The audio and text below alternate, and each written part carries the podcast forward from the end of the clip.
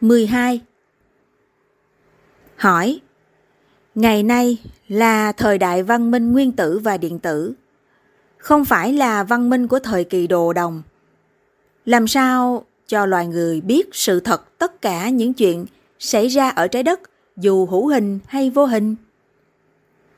Đáp Muốn cho loài người sống thời đại văn minh, nguyên tử và điện tử hiểu được sự thật những chuyện xảy ra ở trái đất, dù hữu hình hay vô hình, thì chính quyền phải thông báo cho toàn dân biết vị nào có kiến thức hiểu sâu, biết sâu về khoa học vật lý nên trình bày ra cho nhân dân biết thì không người dân nào còn tin sai vào sự thật ở trái đất này nữa.